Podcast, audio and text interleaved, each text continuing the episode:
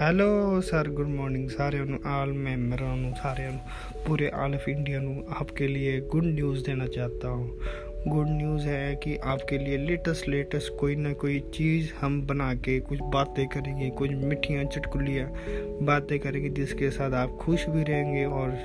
शांत भी रहेंगे जिसके साथ मन चारण करने के लिए और दिमाग को शांत करने के लिए आपको नई तकनीक का नाम बताऊंगा लैंडमार्क लैंडमार्क ऐसी चीज़ है,